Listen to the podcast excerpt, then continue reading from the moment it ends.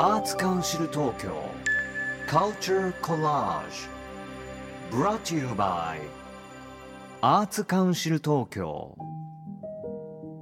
小川沙羅がナビゲートしています Jive Across the Sky。 ここからは東京に集うカルチャーをコラージュしていくじゅっぷんかん、 Arts Council Tokyo Culture Collage。 今東京で注目の文化や芸術の中からピックアップしたトピックをお届けします。今回は現在開催中のテイエン フォーティース Anniversary Festival、 こちらをピックアップしたいと思います。東京都庭園美術館のよんじゅっしゅうねん記念事業としてさまざまなイベントやワークショップが行われているんですけれども、私も実は先日この東京都庭園美術館行ってきました。もうね、この秋の今一番心地よい季節で、もちろんその庭園美術館ですから庭園もものすごく広くて綺麗で素晴らしかったんですけど、建物ですよね。もう外観からしてこのアールデコのアーチだったりとか、また一歩踏み入れると本当に細かい装飾とかがあの広がっていて、もうぜひぜひ皆さんにも行ってほしいんですが、そんなテイエン フォーティース Anniversary Festivalについて、東京都庭園美術館広報担当の斉藤ねむさんに詳しくお話を伺います。よろしくお願いします。よろしくお願いします。はい、ということでこのじゅうがつついたちによんじゅっしゅうねんを迎えられたということなんですけど、この東京都庭園美術館、特徴とか魅力はどんなところにありますか？はい、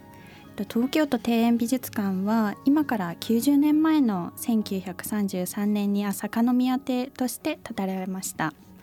で、建物自体がアールデコといってヨーロッパやアメリカを中心ににじゅっせいき初めに流行した芸術様式で彩られています。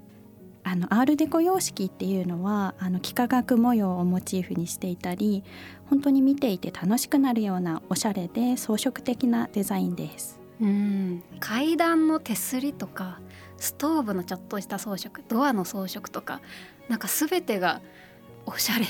なんかすごくもう建物を見てるだけでワクワクしてくるんですけど、はい、なんかその、まあ、フランスからやってきたアールデコですよね、うんうん、はい、ただこの東京都庭園美術館のアールデコっていうのは、うんうん、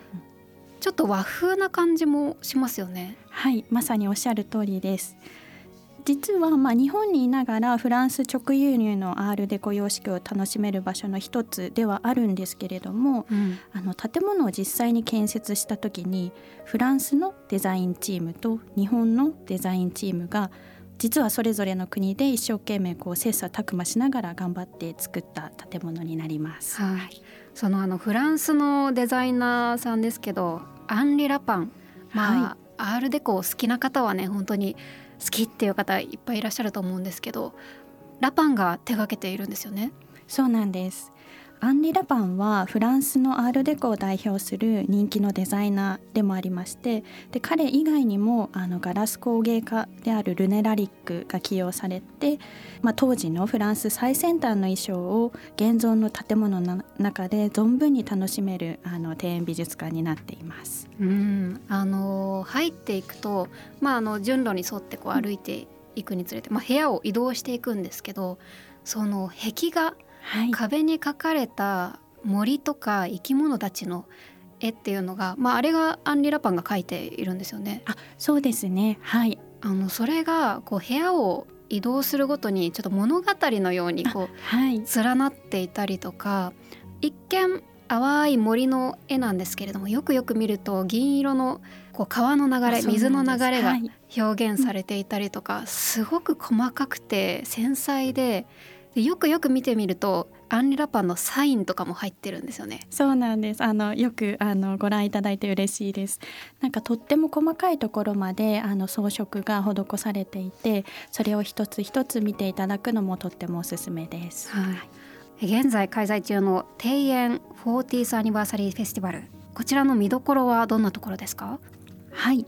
当館はじゅうがつついたちにあのめでたく開館よんじゅっしゅうねんを迎えました、はい、でこれを記念して多彩なイベントを実施しています。どんなイベントになってるんですか？はい、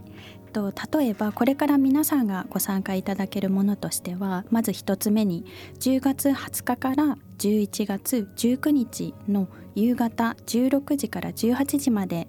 光宿る大樹というイベントを実施します、うん、これ大樹っていうのはあれですよね、庭園のシンボルツリーの無垢の木。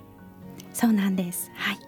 でこちらの無垢の木をキラキラ光る美しいモビールで飾り付けてプロジェクションマッピングを投影するイベントになります、うん、あの今昼間に行ってもちょっとモビールが下がっていて、はい、それがキラキラこう風で揺れて綺麗だったんですけど、また夜見るのってすごく雰囲気が出そうですよね。そうですね、ぜひ楽しみにしてください。うん、あとあの期間中にそのじゅういちがつじゅうしちにちとじゅうはちにちに夜間の開館があるんですよね。はい、この夜間開館ははちじまであの時間を延長して実施するんですけれども、その時にジャズとダンスの祝宴ソワレという公演も同時に開催します。これはどういったイベントなんですか？はい、これは、まあ、ジャズバンドによる生演奏だったりダンサーが早着替えをしてこうジャズダンスを踊るっていうイベントになって、実はじゅうがつついたちにあの一度お昼の公演を行ったんですけれども、今回はこの夜間会館にあの夜の公演を行うっていうことで、また違った新しいあの楽しみ方になるかなと思っています。すごいですね、早着替えのダンスってどんなのだろうってしかも夜の美術館でですよね。そうなんです、はい、いやワクワクしちゃいますね、ジャズとダンス、はい、この洋館の雰囲気がとってもいいので、夜そこでジャズの調べとともにダンスが見れるってすっごいムーディーな感じになると思うんですよね。はい、はい、あとは他にもガーデンツアーなんかもあるんですよね。はい、えっと、ちょうど紅葉が美しいくなり始めたじゅういちがつのにじゅうはちにちからにじゅうくにちのふつかかんに紅葉を巡る秋のガーデンツアーというものを実施します。あの私が訪れた時もあのもみじの葉っぱがまだ緑で、まあ、それはそれで爽やかな感じだったんですけど、これからいっかげつぐらいしたらちょっとずつ赤くなっていくんですかね。そうなんです、一番見頃はやっぱりじゅういちがつまつからじゅうにがつの頭が一番の見頃になっています。いやー綺麗だろうな、あの建物と一緒に見たらまた。そうなんです、でこちらの、まあえっと、ガーデンツアーは実は東京都庭園美術館の公式 エスエヌエス 上で庭園の四季シリーズというものをやっていて、で、まあ、その季節ならではの庭園の様子をこの エスエヌエス では伝えてるんですけれども、実際にあの紅葉の季節になって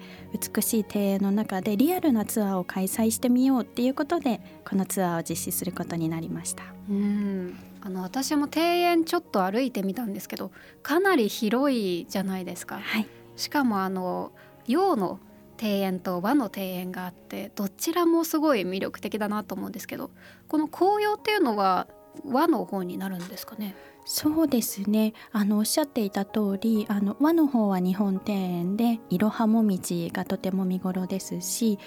洋の方の庭園は西洋庭園っていうんですけれども、はい、大きい木が紅葉するものがありまして、そちらもとってもあの美しいです。あ、じゃあどちらももう一通り巡れる感じなんですね。はい、そうです。いやいいですね、都会であることを忘れるような空間で、まあ、目黒駅とかからほど近いところにありますけど、もう入った瞬間ちょっと森みたいな感じで虫の声が聞こえたり鳥の声が聞こえたり、はい、すごい心地よい場所だから、うん、ぜひぜひ皆さんもね、紅葉シーズン楽しんでみてください。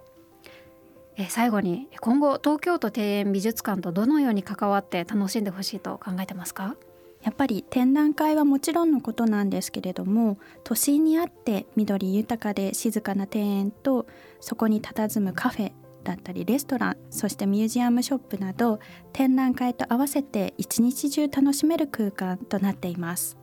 ぜひその空間でゆっくりと癒しのひとときをお過ごしいただきたいなと考えています。はい、私もねちょうどお昼時に行ったのでカフェなんかも寄りましたけど、すごく庭園ももちろん見渡せるし落ち着く空間たくさんあったので、皆さんもぜひぜひゆっくり過ごしてみてください。